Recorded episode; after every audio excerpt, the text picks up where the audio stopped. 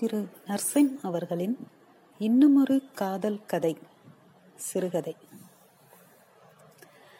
Max and girls are the two most complicated things in the world but Max at least has some logic Suresh அனுப்பிய செய்தியை பார்த்து சிரித்துக் கொண்டான். பெண்கள் என்றால் அவனுக்கும் அப்படித்தான் இருந்தது சித்ராவை பார்க்கும் வரை. அதிகாலை காய்கறி கடையை பார்த்திருக்கீங்களா? சிவக்க சிவப்பாக தக்காளி பச்சை பசேல் வெண்டைக்காய் கலர் கலராய் கத்திரிக்காய் ரோஸும் இளஞ்சிவப்பும் கலந்த கேரட் பச்சை பசேல் என கோஸ் தண்ணீர் தெளித்து அடுக்கப்பட்டு வைக்கிருக்கும் அடுக்கி வைக்கப்பட்டு இருக்கும் அனைத்தையும் பார்க்க பார்க்க ஒரு ஃப்ரெஷ்னஸ் இருக்குமே. அப்படிதான் சித்ரா. கல்லூரி முதல் வருடத்தில் ஆறேழு மாதங்கள் அவள் போகும் பஸ்ஸில் போனான். அவள் திரும்பி பார்க்கும் வரை அவளை பார்த்து கொண்டு ஒவ்வொரு ஸ்டாப்பிலும் ஏறி இறங்கி கண்டக்டரை சதாய்த்து அவளின் பெண்கள் கல்லூரி ஸ்டாப்பிலேயே இறங்கி மீண்டும் வேறு பஸ் பிடித்து அவன் கல்லூரிக்கு போவது என ஏதேதோ ஹீரோயிசம் பண்ணி பார்த்தும் பப்பு வேகவில்லை என்று அடுத்த ரூட் பஸ்ஸை பார்த்து போய்விட்டான். இரண்டாம் வருடத்தின் நான்காம் செமஸ்டரின் போதுதான் அந்த அலைபேசி அழைப்பு வந்தது. ஹலோ ஹலோ சொல்லுங்க. என்ன உங்களுக்கு தெரியாது? உங்களையும் எனக்கு தெரியாது. ஹலோ? என்று போனை ஒருமுறை பார்த்தான். எந்த நம்பர் என்று. ஹலோ டக்குன்னு சொல்லிடுறேன். என் ஃப்ரெண்டு பேரு சித்ரா. உங்ககிட்ட பேசணுமா? ஹலோ? சொல்லுங்க. அவங்க கிட்ட கொடுங்க. அவ இப்ப இல்ல. நாளைக்கு பஸ் ஸ்டாப்புக்கு வருவீங்களாம் காலையில எட்டு மணிக்கு. வரேங்க. உங்க பேரு? எதுக்கு? அதான் அங்க லாக் ஆகி போச்சே. போங்க. போய் பேசுங்க. அதோடு விட்டாலா மறுபடியும் மாலையில் ஒரு போனை போட்டு ரீகன்ஃபார்ம் வேறு. காலை எட்டு மணிக்கு இன்னும் எத்தனை நொடிகள் இருக்கின்றன என்று கூட்டி கழித்து பார்த்தான் என்பதை விட பார்த்து கொண்டே இருந்தான் என்பதுதான் சரி. எல்லா மாலைகளும் தெருமுக்கில் நண்பர்களோடு தான் தொடங்கும். சிமெண்ட் திண்ணையில் கேரம் போர்டு அனல் பறக்கும். ஆட்டத்துக்கு ஐம்பது பைசா. தோற்கும் செட்டு எழுந்து விட வேண்டும். ஒவ்வொருத்தனும் ஒரு விதத்தில் சாம்பியன் அங்கே. லேசில் எழுந்திருக்க மாட்டார்கள். எங்கேயோ இருக்கும் சிவப்பை எங்கேயோ அடிப்பது போல் அடித்து கன் மாதிரி போடுவார்கள். சூப்பி மாப்பி என்ற சத்தம்தான் உற்சாக டானிக்.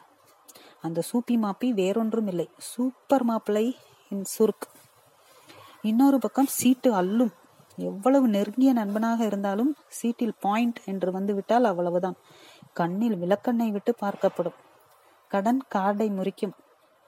ஆடும்போது அடுத்தவனுக்கு மூமெண்ட் சொல்லக்கூடாது. நரேஷ் குப்தாக்களாக மாறிவிடுவார்கள்.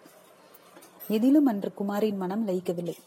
சப்பை என்ற சிவாவிடம் டீ குடிக்க போமா மாப்ள ஒரு மேட்டர் சொல்லணும் என்று தூண்டிலை போட்டு டீயையும் போன் மேட்டரையும் சேர்த்து முடித்தான். அப்ப நாளைக்கு காலையில மேட்ரா பார்ட்டி இருக்குடி இதுக்கு. ஏ வயலுக்கு யாருக்கிட்டையும் சொல்லாத சப்ப என்ன ஏதுன்னு பார்த்துட்டு சொல்லுவோம். அழுக விட்டுருவாங்கடா விடு மாப்ள ஆல் தி பெஸ்ட் ஆமா அவங்க அண்ணன் அந்த ஜிம் இன்னும் வச்சிருக்கானா? மூடிட்டானா? என்னடா சொல்ற? சும்மா சொன்னேன் மாப்ள இதுக்கே டரியல் அவரியே என்னத்த கரையேற போற? அன்று மாலை முழுவதும் இதை பற்றியே பேசி பேசி சாப்பிடாமல் தூங்கி போய் அதிகாலை ஐந்து மணிக்கு ரெடியாக தொடங்கி ஏழை முக்காலுக்கு போய்விட்டான். சுற்றுமுற்றும் ஆளை காணோம் என்றவுடன் லேசாக சந்தேகம் வந்து ரிசீவ்டு கால் லிஸ்டில் அந்த நம்பரை பார்த்தான். பார்த்து கொண்டிருக்கும் போதே வந்துவிட்டார் ஒன்றரை கிலோ இன்ஆர்கானிக் கெமிஸ்ட்ரி புக்கை இரு கைகளால் அணைத்து வந்தாள் புத்தகத்துக்கு அவள் பாதுகாப்பா? அவளுக்கு புத்தகம் பாதுகாப்பா?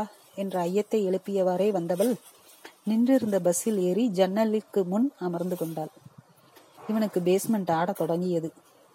சைகையில் இவனை பஸ்ஸில் ஏறுமாறு அழைத்தாள். ஒரு பெண் பார்க்கும் வரை என்னவெல்லாம் ஆக்ஷன்கள் அரங்கேறுகின்றன?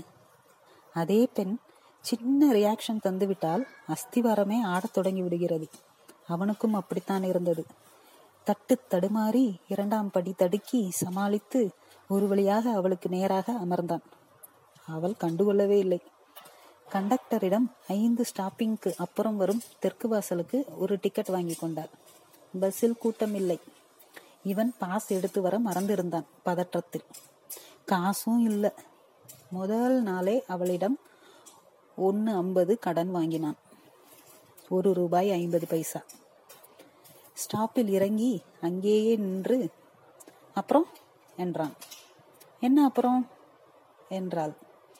இல்லை ஃபோன் வந்துச்சு. என்ன ஃபோனு? உங்கள் ஃப்ரெண்டு ஃபோன் பண்ணாங்க. என்னோட ஃப்ரெண்டா? அப்படி யாரும் பண்ணியிருக்க மாட்டாங்களே. என்ன உளர்றீங்க இது என்னடா வம்பா போச்சு என்று அத்தனை சந்தோஷமும் அமுங்கி கொண்டிருந்தது ஒருபுறம். ஏங்க சிம்பிளா எதுக்கு பஸ்ஸில் ஏற சொன்னேன்னு கேட்க வேண்டியதானே லேசாக மூச்சும் பலமாக நம்பிக்கையும் வந்தது. இல்லை அந்த ஃபோனு சரி எதுக்கு ஏற சொன்னீங்க? என்ற வார்த்தைகளில் அந்த பஸ் ஸ்டாப்பில் தொடங்கிய பயணம் இனிதே தொடர்ந்து வருகிறது. இதோ இன்று அயன் பார்த்தது வரை.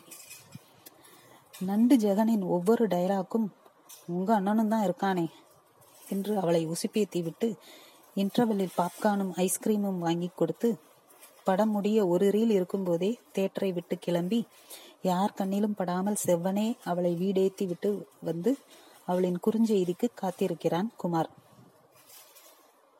என்ன எருமை? இனிமே படமே பார்க்க வர மாட்டேன் ஓய் வீட்டில் கண்டுபிடிச்சிட்டாங்களா? இல்லை. ஆனா நீ படமா பார்த்த? சிரித்து கொண்டே அழைத்தான். கட் செய்துவிட்டு மெசேஜ் பண்ணுடா எருமை என்றாள். மறுபடியும் அயன் பார்க்க வேண்டும் என்று அனுப்பினார் யார் கூடவாது போ என்று பதில் வந்தது. இவனும் சரி என்று அனுப்பினான். கால் வந்துவிட்டது. பத்து கோப வார்த்தைகளுக்கு பின் சமாதானப்படுத்தி போனை வைக்க மனமில்லாமல் வைத்தான்.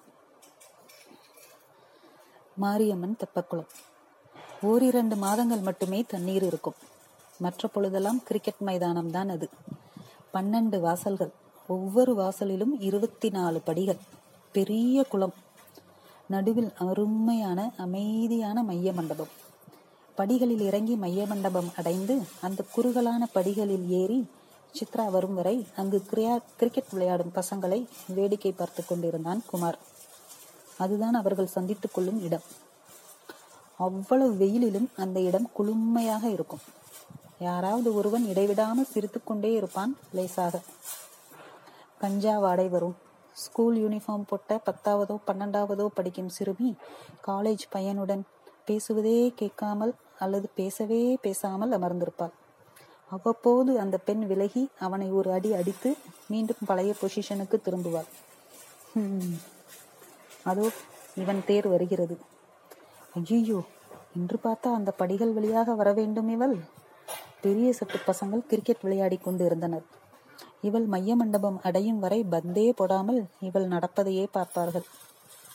அவளிடம் சொல்லியும் தொலைக்க முடியாது.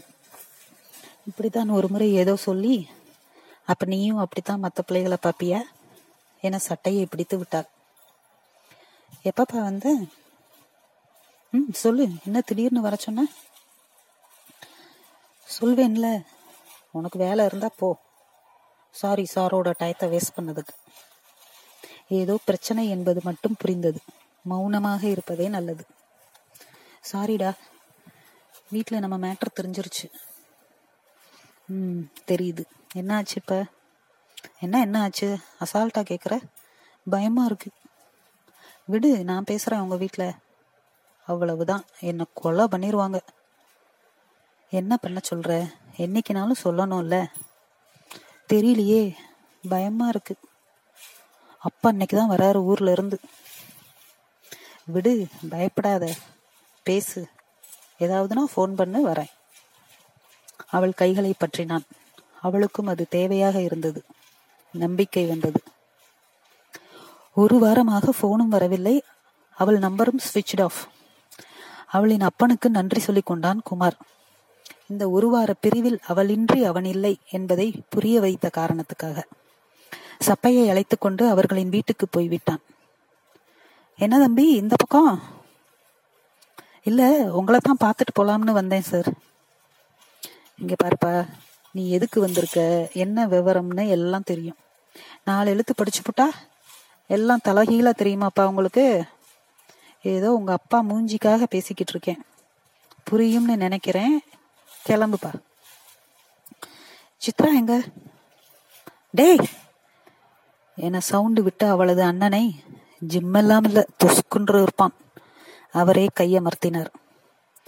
சித்ரா ஊருக்கு போயிருச்சுப்பா. நல்ல வேலையா போச்சுங்க. அதுகிட்ட எப்படி சொல்றதுனே தெரியல. எங்க வீட்டுல சம்மதிக்க மாட்டோம்னு சொல்லிட்டாங்க. என்ன செய்யறதுன்னு தெரியாம இருந்தேன். நீங்க கொஞ்சம் புத்தி சொல்லி வேற இடத்துல டக்கு பொட்டுக்குன்னு கட்டி வச்சுட்டீங்கன்னா நான் கொஞ்சம் தைரியமா இருப்பேன். திகட்டி போச்சோ ஏமாவ காதல்? அறவை காட்டு பயிர்க விஷயங்கிறது சரியாத்தான் இருக்கு. என் மகளை எங்க கட்டி கொடுக்கணும்னு எங்களுக்கு தெரியும். இனி இந்த பக்கம் வர வேண்டாம். அப்புறம் என்ன நடக்கும்னு தெரியாது. வரேன் சார் இனி நான் எதுக்கு இங்க வர போறேன்? என்ன மாப்பிள்ள ஆளை தூக்குவோம் வச்சிருவோம்ட்டு வந்த? என்னடா பதிலே சொல்ல மாட்டேங்கிற? மறுநாள் காலை வழக்கம்போல் சித்ரா காலேஜுக்கு சென்றாள். மாலை வழக்கத்துக்கு மாறாக நேரே குமாரின் வீட்டிற்கு போனாள். அவ்வளவுதான். சரியாக அடுத்த வருடம் அவர்களின் குழந்தைக்கு பெயரை வர்ஷினி என வைக்கச் சொல்லி அப்பாவிடம் குமார் சொன்னான். எதுக்கு அந்த பேரை சொல்றான்னு தெரியுதா மருமகளே? என் பையனுக்கு சங்கீதம்னா அவ்வளவு பிரியம். ஆமாம் மாமா தெரியும் என்று அவனை பார்த்து சிரித்தாள் சித்ரா. நன்றி.